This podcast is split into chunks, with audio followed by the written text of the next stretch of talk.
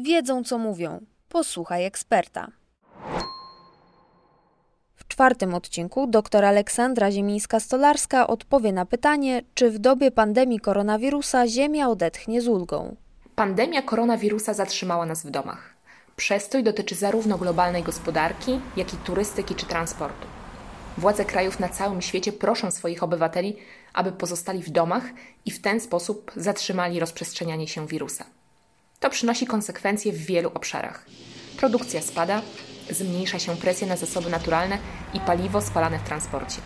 Mniejsza jest też emisja dwutlenku węgla i azotu. Stąd też mniejsze zanieczyszczenie powietrza. Zdjęcia satelitarne z agencji NASA i ESA pokazują efekt zamknięcia chińskich oraz włoskich miast. Nie pozostawiają one wątpliwości. Wprowadzenie ograniczeń w przemyśle i transporcie prywatnym spowodowało poprawę jakości powietrza. To z pewnością uratowało życie tysiącom ludzi, bo według Światowej Organizacji Zdrowia z powodu złej jakości powietrza rokrocznie umiera na świecie 7 milionów ludzi.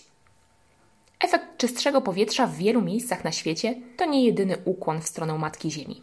Na pewno widzieliście w sieci zdjęcia delfinów, które zaczęły pojawiać się w okolicach portu Cagliari na Sardynii czy przy nabrzeżach hiszpańskich miejscowości.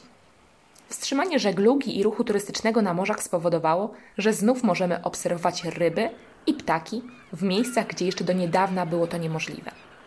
Wszystko to jest jednak tymczasowe i w perspektywie długoterminowej wpływ koronawirusa na środowisko prawdopodobnie spowoduje przeniesienie spraw ekologii na dalszy plan.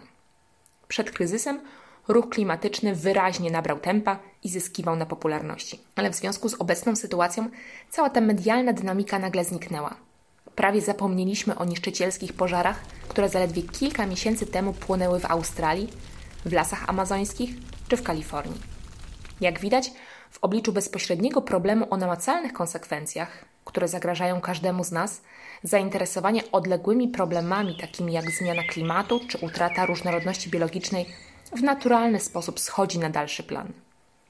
Rzeczywistość jest taka, że w obliczu globalnego kryzysu, którego doświadczamy obecnie, kryzysy przyszłości natychmiast wydają się mniej znaczące.